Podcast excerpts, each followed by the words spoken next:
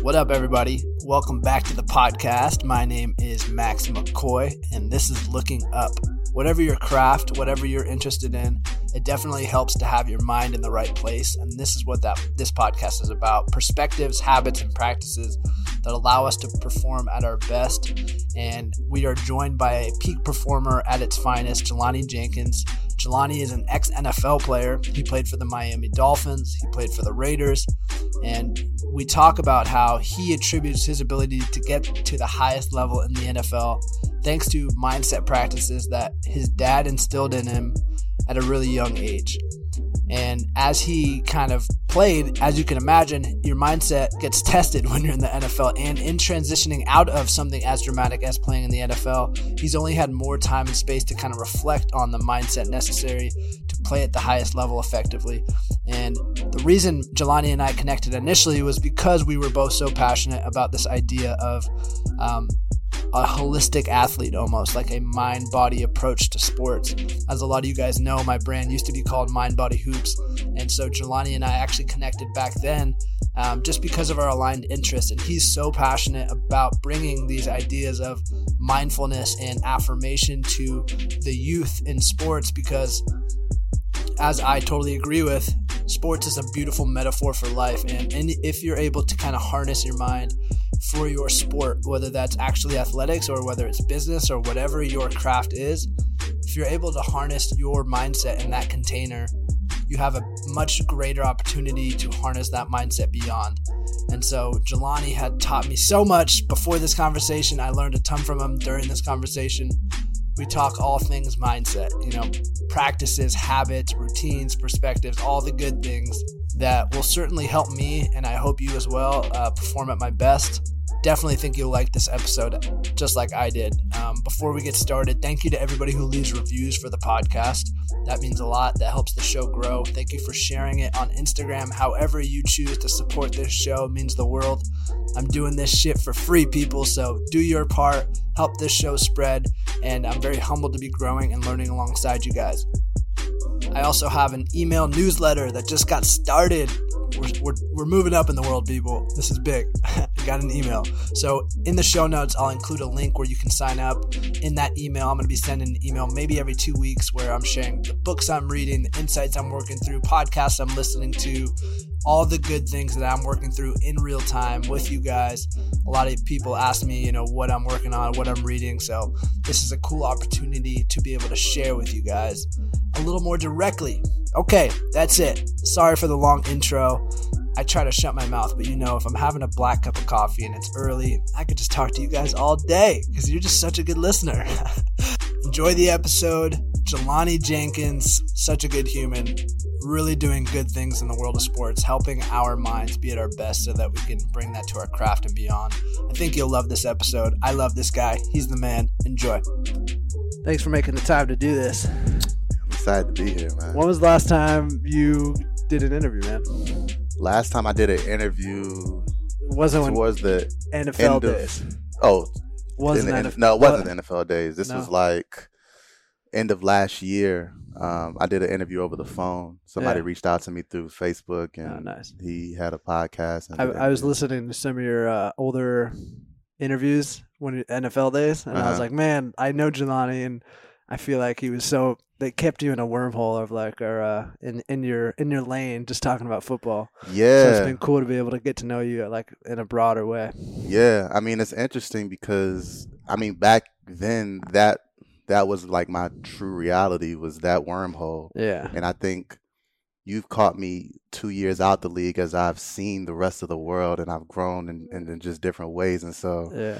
the interview is going to sound a lot different than how it was when I was wearing the Dolphins and Texans jersey. It's cool. It, it like made me smile. But and you were like you were a little yoked. I mean, you're Yeah, strong yeah, now, but you had a little more. You were a linebacker for the Dolphins, right? And then did you end with the Raiders? I ended with the Texans technically, but my last year started with the Raiders. Hmm. So played four years with Miami and then went to the Raiders, did the whole off season with them, training camp, and then ended up not making that team. Then like week four, week five, ended up with the Texans. Finished the year off with the Texans, and that was my fifth year, fifth and last year.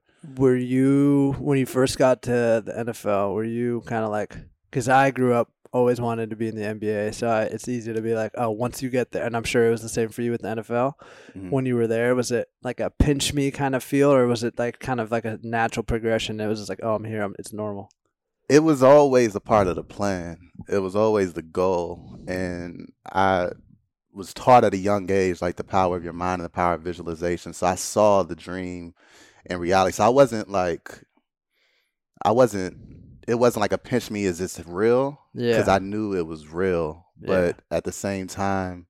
I was just I was so in the zone of it that I don't even think I I recognized what was happening. I just Mm. knew that I needed to get better and better every single day and make Mm. the next play and that Did you like celebrate the day you got drafted or anything like that? yeah yeah i did i did so i actually was on the third day of the draft so i had like a really dramatic Oh man. couple of days because you know i had gotten injured my last season with the um, gators and so in Florida, yeah. yeah and i actually left early and so there was some Dang. tension, a little bit of tension, just in this, a little bit of contrast, just because, you know, I had some coaches who wanted me to come back and play who were saying you, you may end up being a free agent because of your lack of production this year because you kept getting injured and all these different things. So I had to really trust in myself Hmm. to be able to go into the draft and risk losing my eligibility. And if I don't make it, then I'm not where I'm supposed to be in my head. Man. So I was able to It's go and trip. yeah, yeah. So the draft day came and I was a third day guy, but I was like the f- sixth pick of that third day, fourth rounder. Hmm. But those first and second days, I still had people over, and so you're sitting there waiting for your name, and so that Man. tension is just building up and building up, Man. and you know doubt starts to creep in, but then excitement creeps in as well. You see other people that you know that you Yeah. play with going, and it's a it's a pretty nerve wracking. How'd your uh, I'll, how'd your rookie year go? I can imagine like because I actually don't know, but like I can imagine dealing with I I deal with now. I'm I'm now getting into like situations where I'm in the past I would have looked at that and be like, dang, you're like you're really doing it, Max. But now I'm here. One common thing that I guess uh, I know a lot of people that are starting to reach new levels deal with is like imposter syndrome. Do you know that? Yeah. Like that's something I work on. Did you have that at all in the NFL? Like feeling I- as if like, am I good enough? Uh, people are gonna soon like, I, I don't belong. You know, when good things happen, it's so easy for us to feel like we don't deserve it. Yeah, no, that that is definitely a feeling, and I, I think that that doubt creeps in for everybody, and that that that thought creeps in for everybody, and there's the difference between people who are able to be truly successful, the ones that know how to deal with it and keep it um, keep it hushed as much as possible, or at least not let it stop them from taking the next step. Yeah, Because you can have those fears, but you know when you're able to really see that it's really to drive you and point you in a direction to get over it and past it and Mm. grow from it, then it becomes um, it becomes something that actually pushes you. So I've I've had those doubts, but I was I'm thankful and blessed to have like a family that like really taught me at a young age the power of affirming greatness in your mind and and so I always had the tools when I had those doubts Mm. to be able to snap out of it Hmm. and keep it moving and say like no I not only do I belong here but I am the best here and you know even if the stats or nothing showed that I wasn't starting completely yet my rookie year but you still have to Hmm. speak what you want into existence and so I, I was able to really practice that and hone in on that in my career just got better and better from there So you you've told me that in the past it was your dad that kind of implanted that in your mind early Yeah. on. yeah Like, absolutely. what did that look? You said you had the tools. What that like? What's that look like? How do you So- get? How does one get through? I'm I'm like being super selfish. Tell me all the secrets. What is one? How does like? How do you get through imposter syndrome with something like speaking yourself up and and talking better about yourself? Like, how did that actually look? Yeah Or I guess how did it look at an early age, and then how did that translate to the Dolphins or yeah, you know, at, the at NFL a- at an early age, I had issues with confidence. When I think back, like I, there were times before I really started playing football and getting really into it, where I felt like yeah. I, I was I was shy, so I didn't. yeah, me too. Yeah, like in terms of like conflict, I wasn't really like trying to push too many buttons. I was really cool with just being, you know, not seen as much and really helping my friends out. And so going into football was when I really started getting a lot of coaching mentally and spiritually and physically from my father and just my family. He's a big component of um, affirmations. And so he would teach me this affirmation at a young age called, um, and we would repeat it in the car before I head to the games. It was God is in me, through me, for me, and with me. And where there's God, there's no imperfection. Mm. And we would repeat that. Mm. God is in me, through me, for me, and with me. Where there's God, there's no imperfection. And it's an affirmation that stayed with me throughout my entire life, throughout my career till this day. It's something that I still speak. Before a big test in college, I would say it over and over again. Um, the first thing that I would do when I would run out of the tunnels of all my games would be to go to the sideline and say a prayer and then like repeat that affirmation before I go up mm. and get to playing. And so just having tools to one be self-aware when those thoughts come to understand that this is you know sort of a lower level maybe egos part of you that is trying to protect you speaking these things to try to keep you in a comfort zone and having the tools to be able to shift that narrative and shift that story mm-hmm. uh, with those affirmations and i go into depth about more and more of what i was taught at a younger age of like that that helped me to see myself as um, always a step above my competition, mm. but it mm. was all just training of the mind. Mm.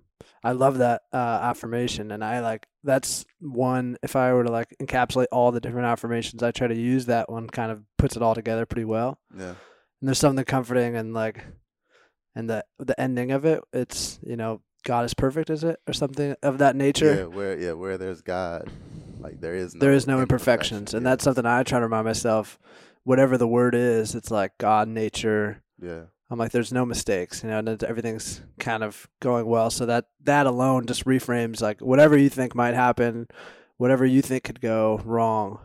Yeah. It's not wrong, you know. Right, it's right. all right. In uh, hindsight, uh, it makes sense. You talked about the ego real fast, and I was like, "Oh, nice."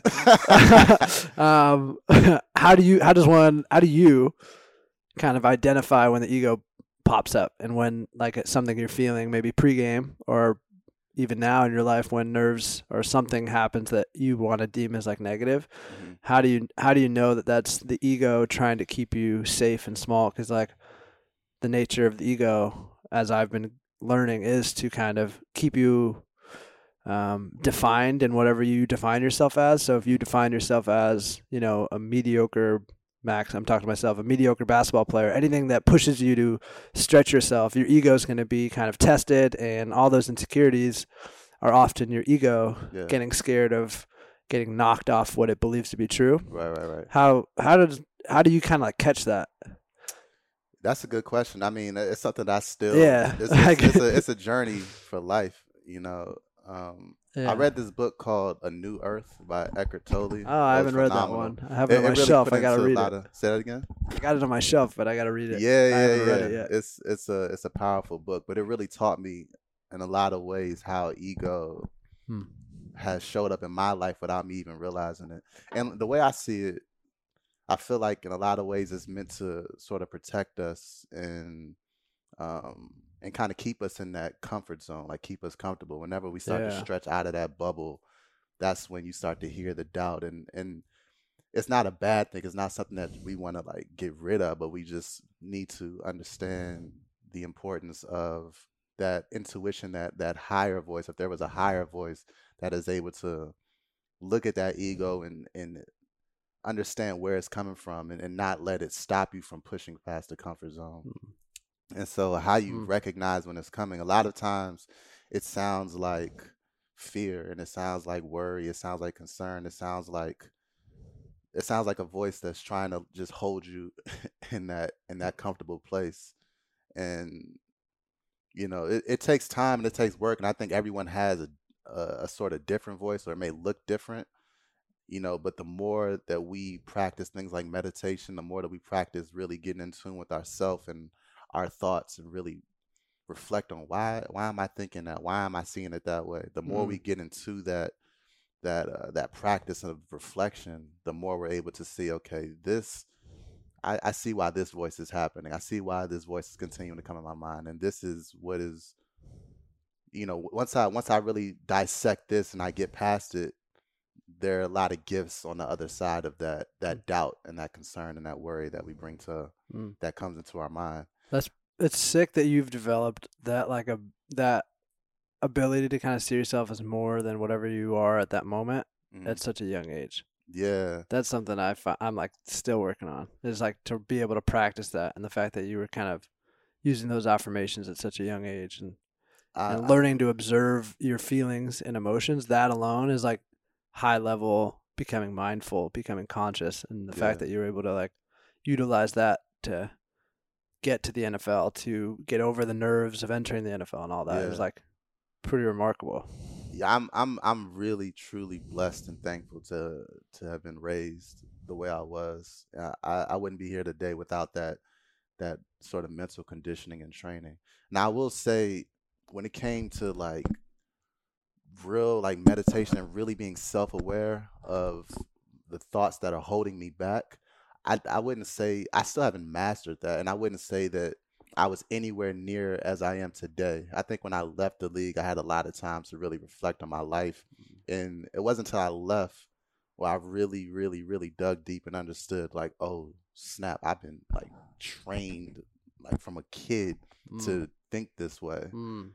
I don't think when I was in the league, I really understood because it Ah, was just, It's it's just just- what you were it doing. was just what I was doing. wow. But it wasn't until I left to reflect and be like, oh, that that started as a kid when my dad would have me watching these Muhammad Ali videos all the Mm. time. You know, oh, that started as a kid when my dad would put paintings of Hall of Famers all over my room so that I see myself as a Hall of Famer. Like Mm. that started as a kid when my dad would teach me these affirmations, and Man. that's when I was able to like reflect on, oh, these are tools. Man, I just got the chills. My Yeah. dad used to send me quotes, and I, I legit never think about this before basketball games, before I was into all this stuff, and just really powerful. And my dad's not like a spiritual mindset guy, but he and he he's not well with words, so he would just text me something because he he wasn't so good at like the pump up talks. mhm. But it's crazy to think of how like that has formed kind of the way I view like a really like if I'm going through a tough time, something that helps me a lot is like a just a beautifully written quote about Yeah. something I'm going through. That's awesome. And it's crazy how, you know, a parent can implant these things and you can go about whatever your life is and then kind of look back and be like, "Oh, that that was that." You know what I mean? It- yeah. uh, only with time with reflection can you realize that like all the things that you were doing right and all the things that worked weren't it wasn't like normal. You might have thought uh, Yeah. all your mindfulness, all your affirmational stuff was just like that's how it is. Exactly, exactly. Yeah, and then the more people you meet that aren't thinking the same way, you're you're figuring out like why is that, Yeah. and it it really it really hit me also once I left the league because I saw other guys that left the league, and I saw that there were a lot of people who had the money, who had gotten to their dreams of making it to the league, making it to the NFL, and once they left, they felt empty. They felt they were still unhappy. They were still depressed. They had money in their pocket, or people even who were still sitting in those locker rooms, being around them and seeing how they are medicating all kind of ways just to get through. Mm. And and I realized I wasn't feeling the same kind of pain, and and I had to reflect and realize why, because I always saw football as just a, as a vessel, as an avenue to be able to do something way way bigger afterwards, and to do something way bigger because of that platform. Mm. And so, and you you knew that kind of while you're playing? yeah, I knew I knew that as, To an extent? as a child that Oh, I wanted f- to make it to the NFL for something. You know, Mm. Do you know what that something is? Yeah, yeah. So actually, when I was uh, in middle school, I had an assignment by one of my favorite teachers. He passed away, but he he was a, an, an incredible teacher. And every year we would do this assignment called Dreams and Goals, and he would make us write out our dreams, our goals, Mm. and how we planned on getting there. And the most important aspect of the assignment was the why of it. And so we had to really explain why we wanted to get there. We wanted we had to really explain like and it couldn't be a superficial reason like money or um you know for fame or something like that like he he would continue to push the why the why the why the why Yeah. and so when I was a young age I always had that I wanted to be a professional athlete I wanted to play football Mm. um and my why every year was I wanted to be able to use that influence to be able to bring people closer to God. Hmm. And so I, I grew up in a very like spiritual, religious Christian family. And so at that time that was I wanted to be able to bring people closer to God through that um, influence, Wow. being an athlete. Um, so I knew at a young age that football was always going to be It was like a the stepping stone. avenue, yeah, to get there. And we talked about this at uh, at like lunch the other day. What is your why now? My why now, How would you articulate it now as an adult? As a, as an adult, I would articulate it as just being able to really bring people to and to be able to guide people to a, a, place of conviction that they cannot be stopped. to, just a, just to guide people to a place of conviction that they have the power to create the life that they want to live. Mm. And ultimately, ultimately, my passion is around like athletes and sports, but in totality, that's because I know how much influence athletes and sports has on the general public. And so ultimately, I would want everybody in the world to recognize the power that they have within to be able to create the life that they want and to help give them the tools to be able to do that. Mm. And so I, I think just my biggest why is to is that I, I want to help people to be free and, and to understand the power that they have inside of them. Hmm. What is the opposite of that? Like, what have you noticed in the sports world? We can talk about that specifically. Like, you were in the NFL, you have a better look at this than anybody. What What does this look like when people don't know their power? When people don't have the tools? Like, Yeah. What's what's on the other side of the coin? Because I It- it and, looks- and it doesn't have to be like this bleak, super bad, but I think that's where a lot of people are. That's where I was. Right, right. I think I think it looks a lot of different ways. Yeah. Um, one of the ways is all of the distractions that are happening in the world, you know, just through politics and all these different things. A lot of people can take those things or take situations where they feel like they aren't um, in control of and allow it to just suppress them from even trying. Or when I think of football and I think of guys that leave or sports in general, not just football, basketball, any type of sport, there's a certain identity that has been crafted for so long as an athlete, and everyone is looking at you this particular way and talking to you in this particular way. And the the the bigger you get as an athlete, I mean, you get a lot of followers. You got people that are fans of you and what you're able to do on the court, on the field.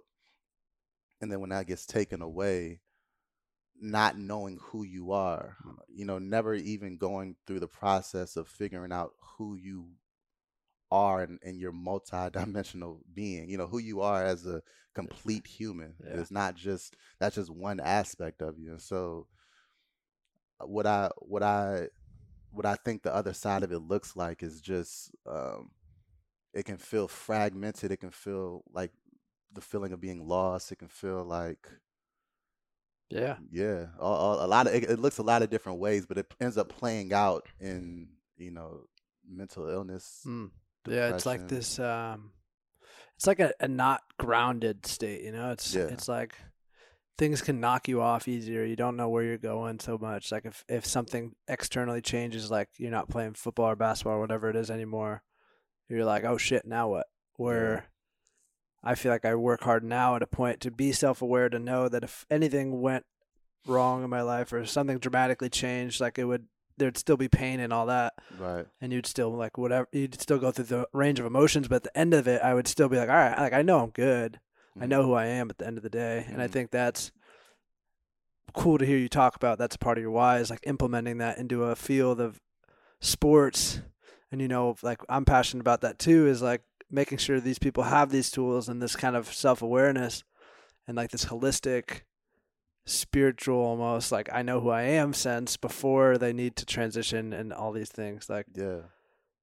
do you think you had that while you were playing? Did you have a you had a pretty good sense? So when you transitioned out of the sport, you didn't kind of have that. I call it the dark night of the soul, as as people would call it, like that that. Because man, I went through it. That's Yeah. why I had a brand called Mind Body Hoops because I transitioned out of basketball and I was depressed, and I turned to things like personal development and read Yeah. Buddhism books and Yeah. uh, and meditated, and then I was like, oh shit, man, like I feel better. I know I- I'm starting to learn who I am, and Yeah. why wasn't this available to me when I was an athlete? I could have this could help me with all the athlete shit I was going through right. too, let alone the transition out. So Yeah.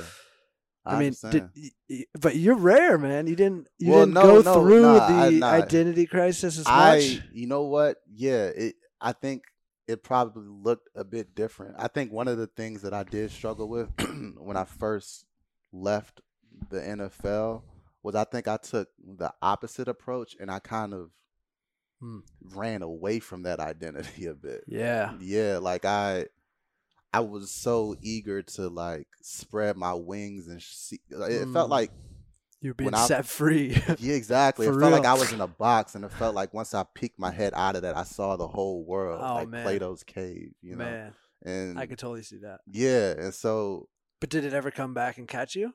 Like, yeah, yeah. Like- so the more I started to branch my wings and show multiple sides of myself, like I started dab- dabbling in the film, and I started learning music. I started learning all these different parts of me, and started re recapturing passions that I had as a child, like drawing and just the artistic Same, yeah. areas. And I started to get really excited about it. Um, but I feel like a part of me was really shunning the the the sports aspect of me Mm. because because of a lot of different reasons, like just the injuries that it caused and just politics, things that I experienced towards the end of my my time in the NFL.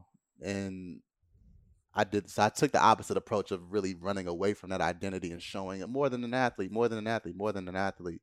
And I think that I could only go so far doing that.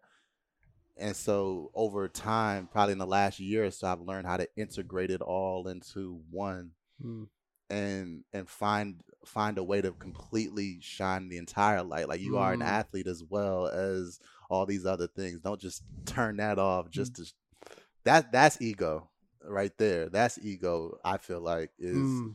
the feeling of wanting to prove something in a bunch of other ways. yeah, like I'm not a football player now, but now I'm an artist. Now I'm doing all these other cool things. It's like that's Yeah. sta- that's coming from an ego place a little bit. Yeah. Even though you're like you're totally right to be dabbling in your new or like rekindling hobbies and like retouching it with your creativity and Yeah. feeling that part of you come up again. Yeah. but totally i did the same exact thing. It was like my my career kind of ended like not clean. I i definitely didn't honor where i came from. I just like was like time to go be a college kid. Time to go like have fun. Time to go have friends for once. Like time to go uh, learn. Time to go do all these things. And then running away only lasted for like four months. And then boom like then it's like okay i'm here i'm settled into this new life now Yeah. and that that kind of transition definitely like faded and i was i found myself kind of in that depressive state Mhm. so i think now we got to talk about like what what's it look like blended the two so what's it look like to not run away like let's talk about transitioning out of a sport or i think anybody can apply this to whatever like Mhm. Transitioning out of something, whether it be a job or a relationship or a sport, your whole you're so invested in that thing and and and what it means to you and what it means about your identity and how Mhm. other people view you. Mhm. So when you shift, not only are you shifting and how that can be difficult for like the own personal journey, but like the ego throws on to what's this mean about me in relation to others? What's this mean about my identity? How are Yeah. people going to view me now that I'm drawing and doing film? So Yeah, like yeah. I don't know. What is the healthy way to to transition? You know, That's- from anything in life. There's no Yeah, yeah, perfect nah, nah, nah, answer. I- but I, I would say to take. I wish you and I both, and every athlete would, as they're still playing, give themselves time to still dabble in those things like the Mm. arts. Right. Wow. 'Cause, Because like, plan. I think there's such an overlay between athletes, and then when they're done, they like somehow dip into the arts, Mhm, whether that be music or like f- for me and and you too, like film stuff mhm. and that was a childhood and i think that's because so many kids naturally like express themselves Yeah. through some sort of art Yeah. and then we kind of through the school system and like what's uh, you know acceptable you put into more of like that masculine like only achieve through sport school like get your Yeah. doctorate or or play sports you know right, so right, right. it's like you're in that that masculine where the arts are kind of the feminine energy and if Mhm. I think if athletes can have a little blend of the two while they're still you know, crushing it, Yeah. they might be more like mindful and holistic, Yeah, and it might yeah. actually help them play in, in a better, more. What do you think? Especially in this day and age with um, Yeah. everyone having social media and Yeah, being able to tell a story through that. Yeah. Mediums. yeah, Um, but now I, I I think the best ways to um, transition from career to career, from moment to moment, is being able to.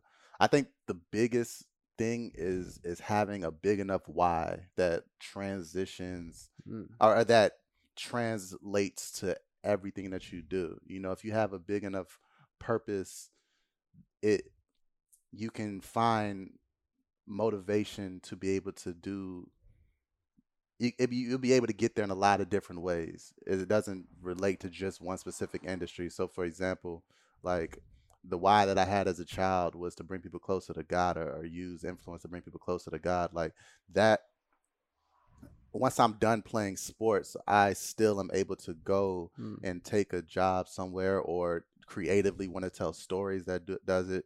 And so having a why that's just big enough Mm. is, is That transcends your career. That transcends your career exactly, Mm. and and also just come. Fire. Got to get the snaps, Yeah.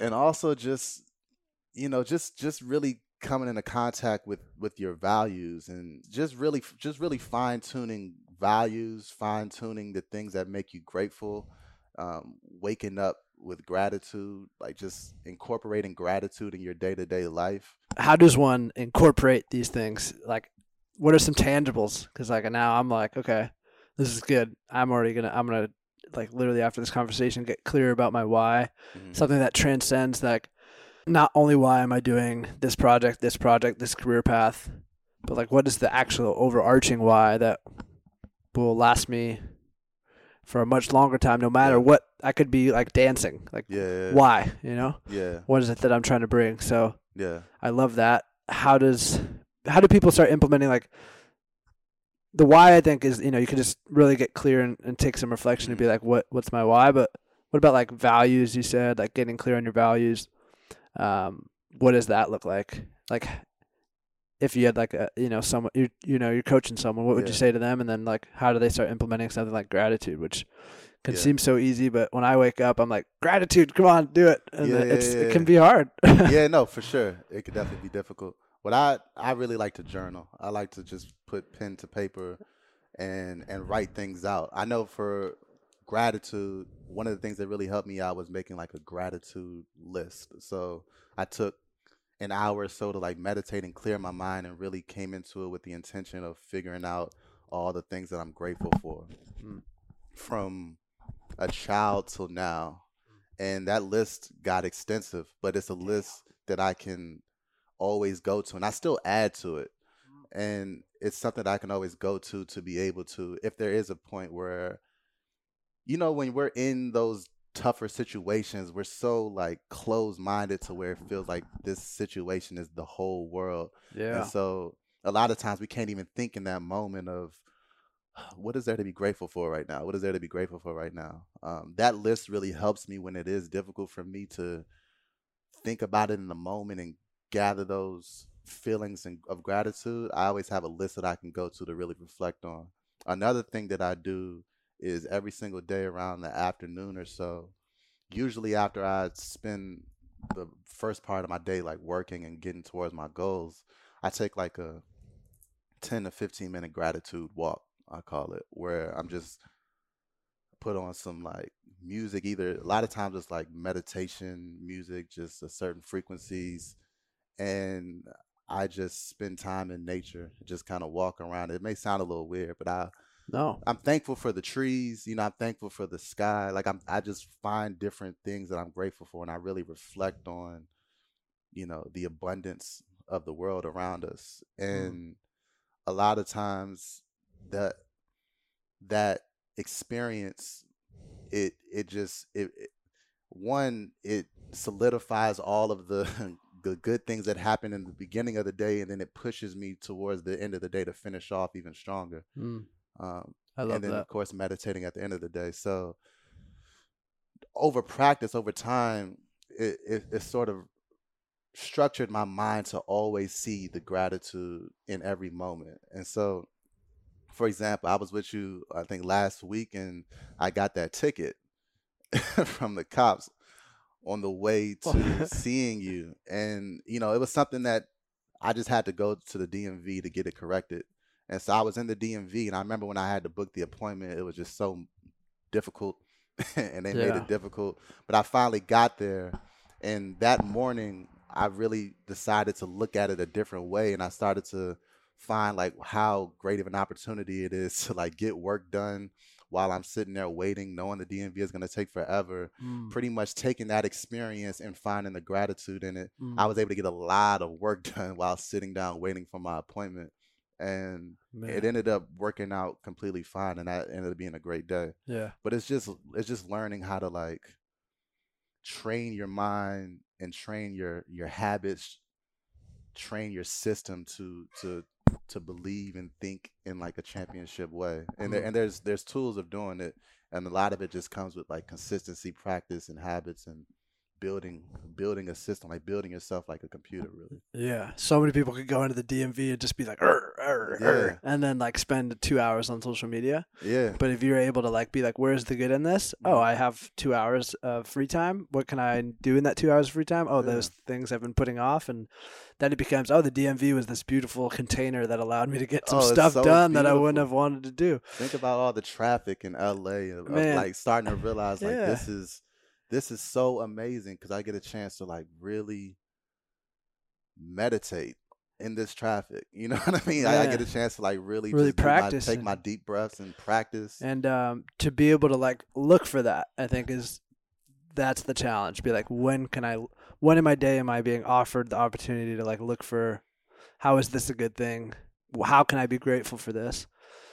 So Yeah. many good things that you just said, like that list, that lifelong list of gratitude and just things that have gone right. I've tried to do something similar on like a monthly basis. I didn't keep up with it for long enough, but I remember, like, I, I would call it blessings, and I would like write everything that small or big that happened that month that was just I could deem as a blessing. And at the end of the month, I'd be like, dude, it's no matter what mood you're in. If you ever look at this list, it's undeniable that Mhm. like you are living a great life. You're taken care of. Like things are going well That's incredible. And like that practice alone i'm so inspired by man like Yeah. I, i'm definitely going to apply to that more That's awesome. the walk in the nature reminds me of like wayne dyer Mhm. uh, i don't know if you're familiar if he would just I love Wayne Dyer. yeah man he the way he puts it that i resonate with is just like go walk in nature and just you're reminded things are perfect It's and like perfect. whatever you're going through it's perfect like Yeah. you know and, and so if you can just be reminded by that by something as simple as the trees or the, the clouds or whatever A hundred percent. man We have everything that we need.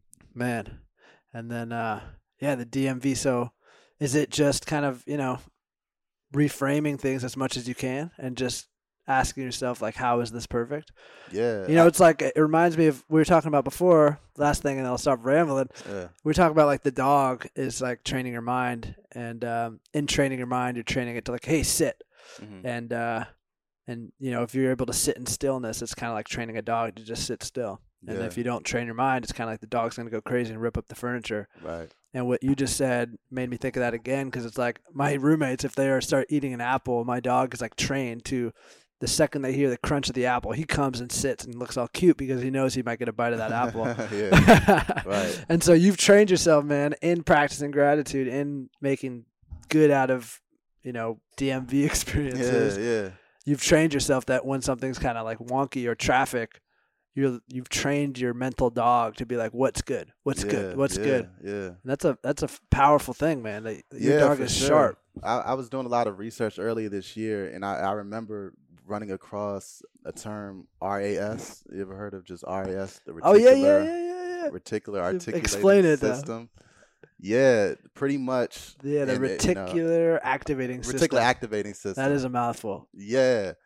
So I, I'm not gonna sound like uh, a, uh, a high level scientist when I explain this. You sound pretty scientific, but you know pretty much you know our minds filter out a lot of the information that it deems not necessary for that moment and what we need and so you know when we think about like i've been looking for a new vehicle and i've been looking to transfer transfer into audis and so once i started talking about the fact that I'm gonna look and see what Audis are. I started seeing Audis everywhere, and it's not like they weren't there at first, but my reticular activating system wasn't. It was shutting it out. It didn't deem it. it didn't deem it necessary, and so I say that because we can consciously train our RAS. I mean, we can consciously train our minds through the habits that we consciously set for ourselves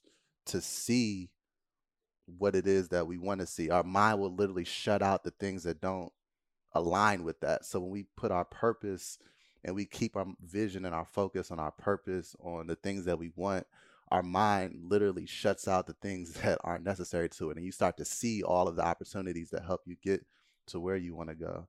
And so when it comes to gratitude, when it comes to the opposite of limiting beliefs, you know, like training that into your mind to see it that way it becomes a lot easier over time through consistency and through building those habits. Hmm. And so I, I think that's what really helps it to be more second nature for me now is actively training it. Like writing down on your schedule, having a morning routine to where you're actively training your mind, your body, and your spirit to align in the best possible way to get you to your goals and where you want to go. Mm-hmm. And it's still something that I still sometimes struggle with. And there's times when it's more natural, but there's always going to be ups and downs. And, and I, I definitely don't have it figured out yet. But training is something that I've learned through football. It over like consistency mm-hmm. builds mm. muscle. I think that's why athletes have such a good chance to like really transcend and like be in a whole different space in terms of like this train your mind and mindfulness stuff like yeah because they have such a once they know the benefit of something athletes have embedded in them that like if i practice this enough i'll get really good at it yeah. and like if i practice this for a year and do it really like with a lot of intention and intensity in a year this will be this move that i think is pretty difficult will become a part of our my arsenal. Yeah. And it sounds like you've put in so much time and hours into like certain mindset practices that even when it gets hard you can still have these things that you rely on. Like even though some athlete you know you get super exhausted you still have certain moves that no matter eh, how tired you are you know you have these in your bag. Yeah. You have these things like yeah, yeah, you know sure. th- these are solid and sure. i think that's that mindset of knowing how to implement like new aspects of yourself is like a a key thing that ath- thinks that it comes intuitive to athletes so yeah. there's so much room to implement mindset practices. Yeah. That's that's good to know. I, I always like hearing other people's perspective on that because I I won't realize that it's more intuitive for me to build those habits because of what I've been doing as an oh, athlete. Oh, man, you know, yeah. I, I, won't realize like and what you were saying about scheduling. You know, like yeah. uh, you know, I, I need to gain five pounds this summer, whatever it is. Here's my workout routine that will get me there. Here's what I'll eat. Like that mindset is such an, a high level athlete thing to do. Really? Yeah, man and I have friends because I have plenty of friends and people that are not athletes, and I'm like, dude, just you know, like, and the way you think and that structure and that scheduling and that planning uh, is something that comes with being a super fucking busy athlete. Yeah. You know, too much going on, like so much. So you have to be diligent with your time, how you're spending it, yeah. which aspects of, of, yourself you're investing in. Mm-hmm. And I don't think it's a means of like not knowing how to implement it for athletes. It's just like it's getting your foot in the water and tasting it, like yeah. what it can be like. You know, yeah. you know what I mean? For sure. I. I feel like to to that point, I feel like uh, when I first got out of the NFL, I actually struggled a bit with. It was the first time I didn't have a schedule oh, made for me. Yeah, that's tough. It was, it was like the first time where I had all that freedom. I had 24 hours to be able to do what I want, and I had all these different interests and things that were oozing out of me to be able to explore. So yeah. I remember that first year, it was tough for me to actually get focused on one particular thing, and me I too. found my energy dispersed in so many different ways, and I was getting good at film. I was also learning how to play the keyboard, and I was also learning other aspects of myself. Um, yeah. And I didn't feel like I was getting great at any one thing because mm-hmm. I was so dispersed. Yeah. And so it, it, took it took time to realize. It, it actually took time for me to go back and think of what has helped me out in the past. And even though I wasn't making those schedules of this is when we have to like okay for example if we had like a five day week to prepare for a team each day would be a theme. So it would be like monday would be first and second down the next day would be third down the next day would be like i don't know cleaning up the rest of the day and like special teams. So they were like theme days. Mm. and so i had to go back and think of like okay this is th- there was a method to scheduling and having themes of a day and having structure so that you're able to it, it was good for us to be able to show up and just kind of be in flow and not have to worry about decision fatigue and be for able sure. to just move in the direction that we're supposed to so it wasn't until maybe like that second year when I got out the league that I started really implementing like scheduling and planning out so that I can wake up and just go. Yeah, that's uh I think that's something that's common with the transition out of sports too is like not having that uh that so much free time can like mess up your brain a little bit and like mm-hmm. what am i doing with myself? And that's where for me a lot of like the identity crisis came was like my i had four extra hours in the day like what am i doing with it now? Yeah. So but it, it, to this day i have purpose and i have direction and i and i'm way beyond that now but still dealing with that trying to limit decision fatigue and trying to limit distractions and being able to just allow myself to show up and like per, you said perfectly just drop into like a flow state and not have to worry about am I doing the right thing? Am I doing too many little things? Like I want to be doing like a couple big things with all I got. Right. Do you have any gifts you could give me in terms of like how you go about scheduling and getting clarity on making sure you're doing like what's most important now that you've transitioned out, but still maintaining that like NFL like yeah. kind of intensity and structure? You know, I I I'm very new at fine tuning that. I, I, would say going into 2020 is the most clear that I've ever been, and so I'm I'm I'm Hell right yeah. there with you. And I think what I've begun to do, especially like towards December when I really started implementing these tools, is I've really like just fine tune all of my interests and just prioritize like one or two things, one or two skills that I wanted to master. Um, before before I did any of that, I put out I did like a goal list of like my five year goal, my two year goal, one year goal, what that looks like, and sort of reverse engineer to see like, okay, this is what I want to have accomplished by then. This is what I want to have accomplished by the second year. What I want to have accomplished by the first year, and then really went into detail in the first year of like quarterly what what would be optimal to get to where I need to go get to by the end of the year. And so when I did that, I was able to really hone in on the okay, these are the things I have to prioritize. And if I want to master something, I have to just like I mastered the art of playing linebacker, I have to really get focused on on skills that I need to master that will help me get to where I need to go. Hmm. And so I think from incorporating your why, why you're doing your purpose and finding that passion in that and really being clear about your target, like your goal, where you want to go, and sort of reverse engineering that process mm. and being clear about what the many goals that'll get me to that big goal. Mm-hmm. And after having all that, really allowing yourself to be flexible when it doesn't look exactly like that. Mm. You know, it's just like a it's like a compass rather than a map. So you have the direction of where you want to go and just creating like a system like a like a workflow, like a schedule mm-hmm. to where you move towards that and you learn through the whole process. But when things don't go exactly how you said it, mm-hmm. that that's okay and to just kind of go with the flow and just there there's a book that I'm reading now called Principles by Ray Dalio. Dalio. Yeah. Yeah, big time. It's it's it's a, it's a big book, but it really taught me in a it's lot a big of ways. book. I, I am intimidated by it. it's, a, it's, a, huge book. I yeah. haven't finished it yet. But a lot of people I admire admire him. So like he's like yeah, he's big time. Next level. He's next, next level. level. Yeah. He he's very like masculine brained when it comes to structure and processes and systems, mm-hmm. and I needed that. Yeah, and it really helped me see things in a different perspective. Yeah. Um, but a lot of what he talks about is just that that loop of you know success of going, you know, having a goal and really going towards that goal and and failing and diagnosing why they felt, like diagnosing the problem of why that felt, why you failed. And then that loop ended up, and then you learn from that, and you it kind of it kind of rolls into the next Exactly. thing, and then it rolls into the next thing. So you're forward, trying, trying, trying, maybe failure or slip up, Yeah, learn from it, bounce.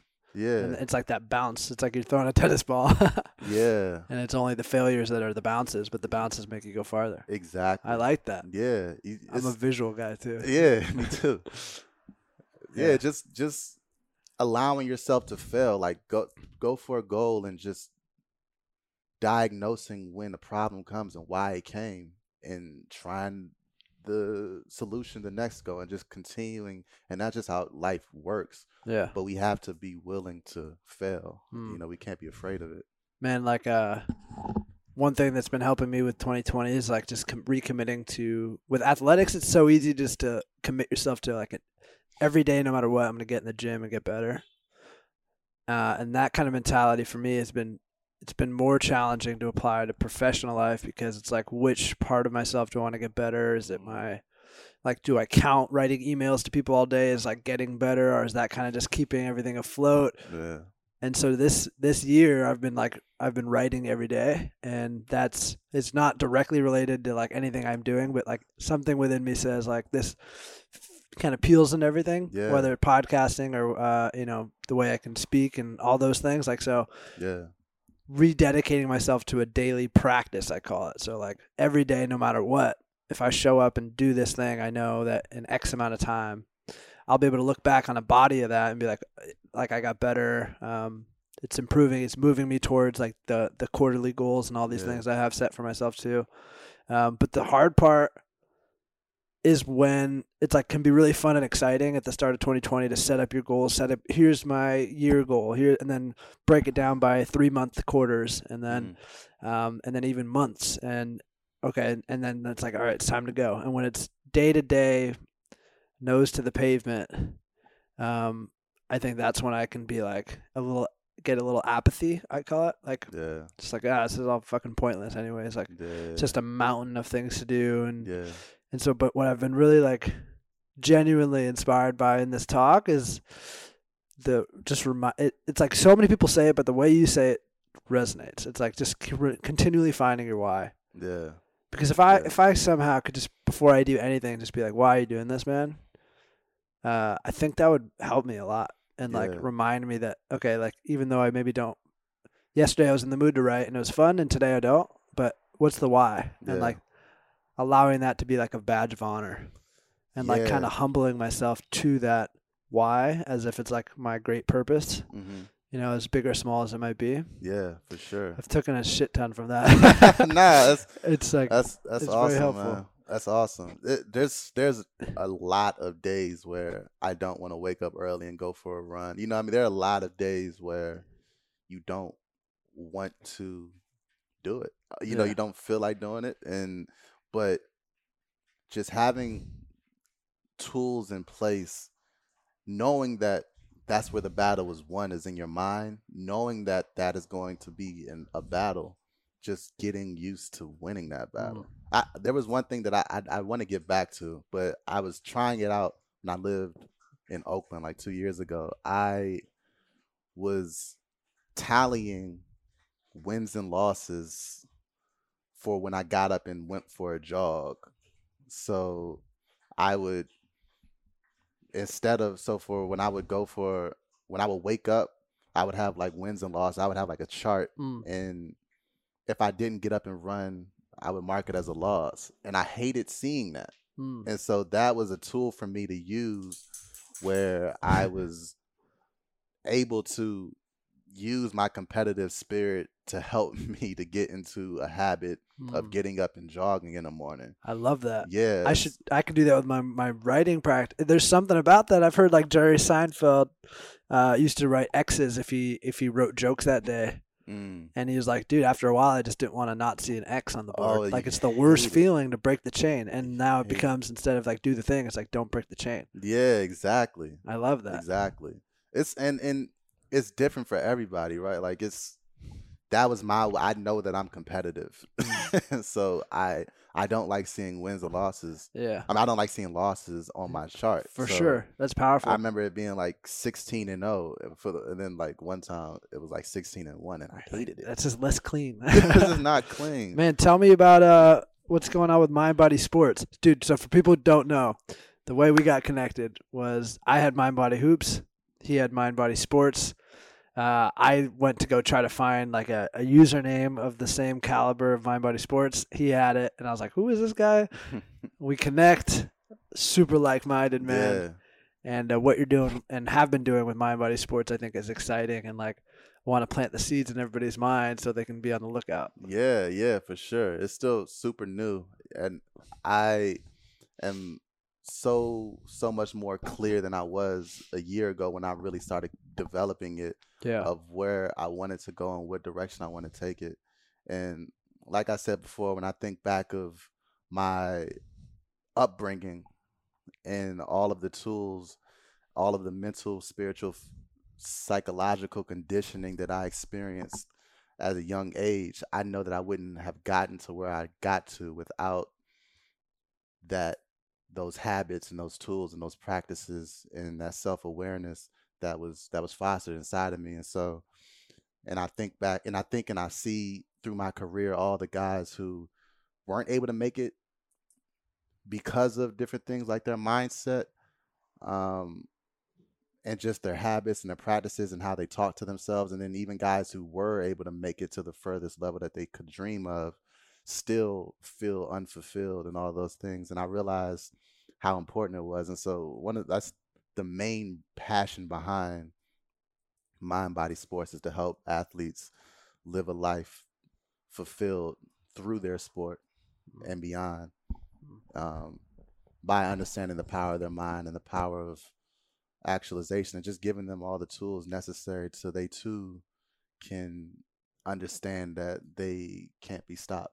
That was one of the main things that my father always told me was they can't stop you they can't stop you. Like when i think back on my memories as a child running down the sideline like it was my father who was running on the sideline with me yelling they can't stop you jelani they can't stop you they can't stop you they can't stop you. But that that was training me to really believe that and um so i want to give that training to everyone else. Man i'm excited to keep sharing with my audience as Mind Body Sports grows kind of like keeping them in the loop for sure yeah for athletes that are listening i have a lot of my audiences like obviously athletes Mhm. uh, what is one t- piece of tangible thing they can implement right now that will kind of help them begin to like train their mind what is a, a new habit they could they could practice i would say i know there's so many Yeah, yeah. I mean, the biggest one for me is is is gratitude. Is implementing gratitude in in their day to day life. Like I, I feel like that for me allowed all of the tough times to to get translated into positive positive times.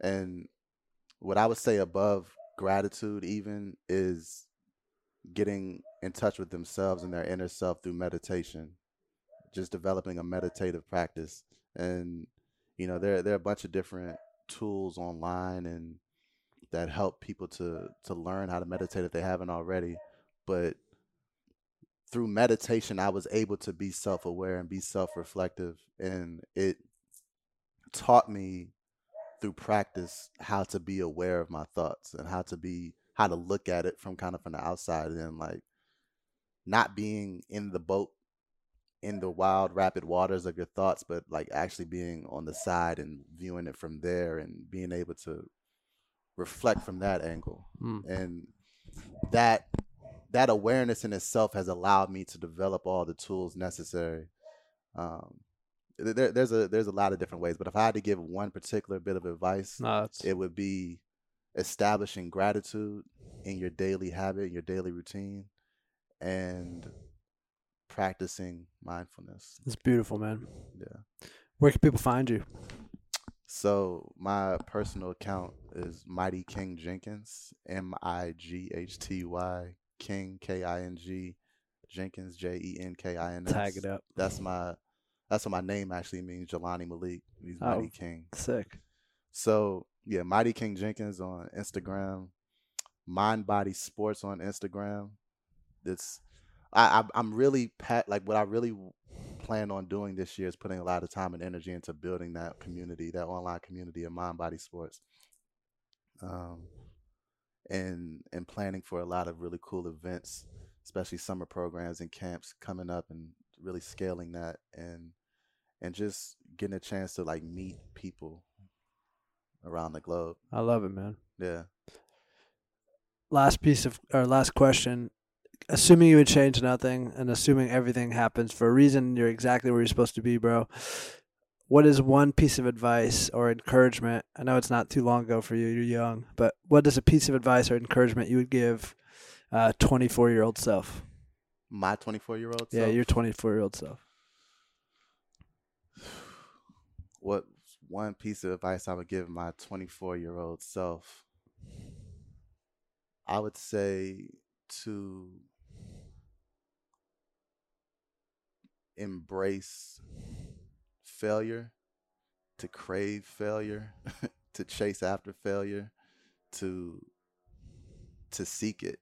I, I think being able to I, I- think I think there was a point, especially around 24, where I had made it to the NFL, and I think I really uh, got a bit comfortable in in a lot of ways, or there was a certain comfort zone aspect to it, and I feel like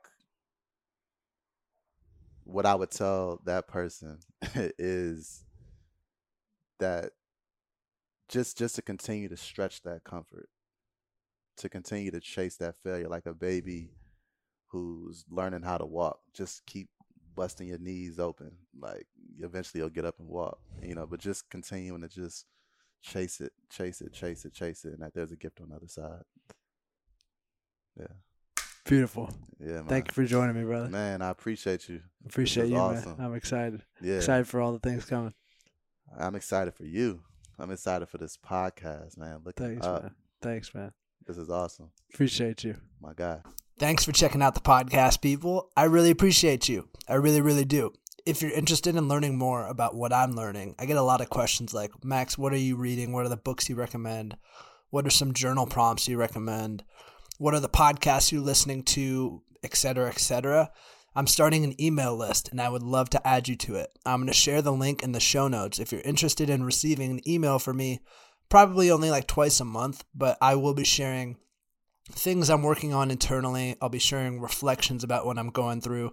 I'll be sharing books, podcasts, videos I'm super enamored by at the moment, and all the other good stuff. So if you're interested in learning in me, with me, I meant to say, uh, in real time, I would love to have you on my list. I'd love to connect with you on a more one to one basis, and I think email is going to be a fun way to do that. Thank you for listening to the podcast. I appreciate you guys, and I'm excited to share more with you. A lot more great stuff coming. Be sure to leave reviews. Be sure to share this with your friends, family, grandma, uncle, sister, brother, dog. Share it with everybody. I love you guys. Thanks for the support. See you on the next episode. Bye bye.